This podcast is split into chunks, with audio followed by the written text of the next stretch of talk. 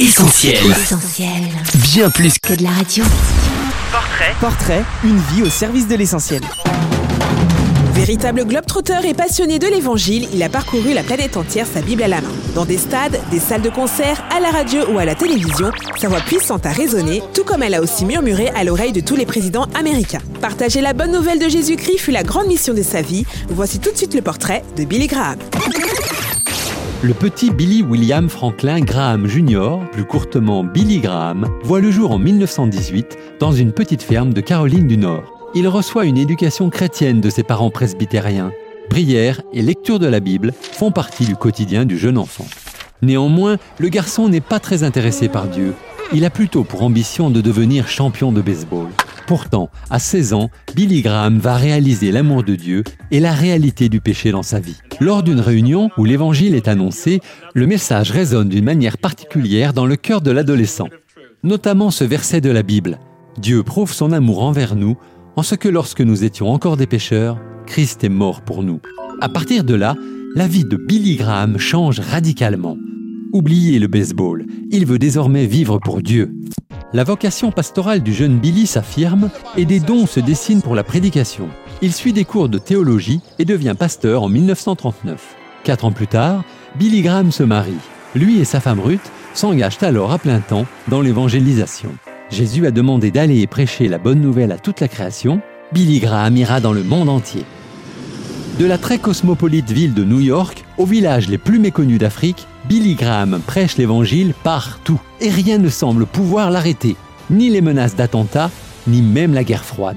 Il est ainsi accueilli dans quelques-uns des pays politiquement les plus fermés et hostiles à l'évangile, comme l'URSS, la Corée du Nord ou la République populaire de Chine. Lorsqu'il se rend en Hongrie en 1977, il devient le premier leader chrétien à prêcher derrière le rideau de fer, à l'intérieur du bloc soviétique. Le jeune prédicateur n'a pas froid aux yeux. Il organise ses rassemblements dans des salles de concert et même des stades de football, réunissant des centaines de milliers de personnes à l'écoute de la parole de Dieu.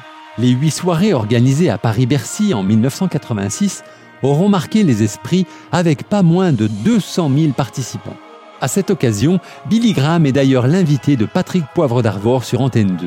En plein direct, le présentateur lui lance un défi improbable. Billy Graham, je vais vous proposer quelque chose. J'aimerais que vous prêchiez en direct pour tous les téléspectateurs et que, disons, en deux minutes, vous essayez de les convaincre que Dieu existe. Billy Graham ne se démonte pas. Je ne vais pas essayer de prouver que Dieu existe parce que j'en serais tout à fait incapable, mais je voudrais vous faire entendre le texte de la Bible que je préfère, qui se trouve dans l'évangile de Jean au chapitre 3 et au verset 16. Dieu a tellement aimé le monde qu'il a donné son Fils unique, afin que quiconque croit en lui ne périsse pas, mais qu'il ait la vie éternelle. Et ce texte de l'Écriture nous apprend que Dieu vous aime et que Dieu s'intéresse à tous les détails de votre vie. Il a compté les cheveux de notre tête. Il veut pardonner vos péchés. Il veut vous donner la joie et la paix dans votre cœur. Prêcher l'évangile à la télé, il fallait y penser. Billy Graham sera précurseur dans l'utilisation des médias pour parler de Dieu. Presse, radio, télévision, cinéma et Internet, Billy Graham s'adapte aux technologies de son temps. Dès 1950, sur les ondes ou sur petit écran, sa célèbre émission L'heure de la décision est suivie chaque semaine par plusieurs millions d'auditeurs et téléspectateurs. The Billy Graham Evangelistic Association presents The Hour of Decision. La voix de Billy Graham se fait aussi entendre pour défendre les droits civiques. Dans l'Amérique des années 50, il proteste avec vigueur contre la ségrégation raciale et participe au boycott des bus de Montgomery en Alabama. En Afrique du Sud, il dénonce l'apartheid et refuse systématiquement de prêcher dans des rassemblements où blancs et noirs seraient séparés. C'est d'ailleurs avec Billy Graham que se tiennent les toutes premières réunions publiques mixtes d'Afrique du Sud en 1977 à Johannesburg et Durban, devant plus de 100 000 personnes. À la Maison-Blanche, l'influence de Billy Graham est également indéniable. D'Harry Truman à Barack Obama, la plupart des présidents américains ont recours à lui en tant que conseiller spirituel, souvent dans des moments clés pour le pays. C'est lui, par exemple, qui dirige le culte national d'hommage après les attentats du 11 septembre. Citant le psaume 46, le pasteur de l'Amérique, comme on le surnomme, encourage son pays à se tourner vers Dieu. Son implication remarquable dans la société lui vaut de belles distinctions, telles que la médaille présidentielle de la liberté et la médaille d'or du Congrès. décerné à l'unanimité des parlementaires. Fait unique aux États-Unis. Billy Graham est même le seul prédicateur à recevoir une étoile sur le célèbre Walk of Fame d'Hollywood Boulevard. En 2007, celle qui a partagé sa vie pendant plus de 63 ans décède. Sans le partenariat et le soutien de Ruth au fil des ans, mon travail aurait été impossible, déclare Billy Graham au sujet de son épouse qu'il décrit comme une femme de Dieu remarquable. Je sais que nous serons un jour réunis dans la présence du Dieu qu'elle aimait et qu'elle servait fidèlement.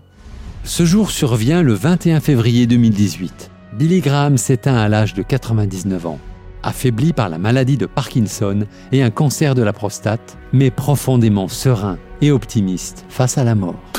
Ma maison est au paradis, je ne fais que voyager dans ce monde. Une déclaration qui en dit long sur la vie de Billy Graham. Passionné, déterminé, engagé, l'évangéliste américain a laissé l'exemple d'une vie consacrée à annoncer la bonne nouvelle de Jésus au plus grand nombre et il n'aura pas ménagé ses efforts. Plus de 215 millions de personnes ont assisté à ses messages dans plus de 180 pays et 2,5 milliards d'hommes et de femmes ont entendu sa voix à travers les médias. Mais bien qu'admiré et considéré comme le plus grand prédicateur de l'histoire contemporaine, Billy Graham a toujours tenu à ce que ce ne soit pas lui, mais Jésus qui soit sous les projecteurs. Comme le souligne d'ailleurs son verset préféré de la Bible, au chapitre 6 de l'Épître aux Galates, En ce qui me concerne, jamais je ne tirerai fierté d'autre chose que de la croix de notre Seigneur Jésus-Christ. Par elle, le monde est crucifié pour moi comme je le suis pour le monde. Une invitation à vivre humblement, à ne nous glorifier de rien et à rendre gloire à Jésus pour la croix. Portrait. Une vie au service de l'essentiel. Voilà, c'est fini pour ce portrait, mais on se retrouve très bientôt sur Essentiel pour d'autres portraits. On retrouve, tous nos programmes sur essentielradio.com.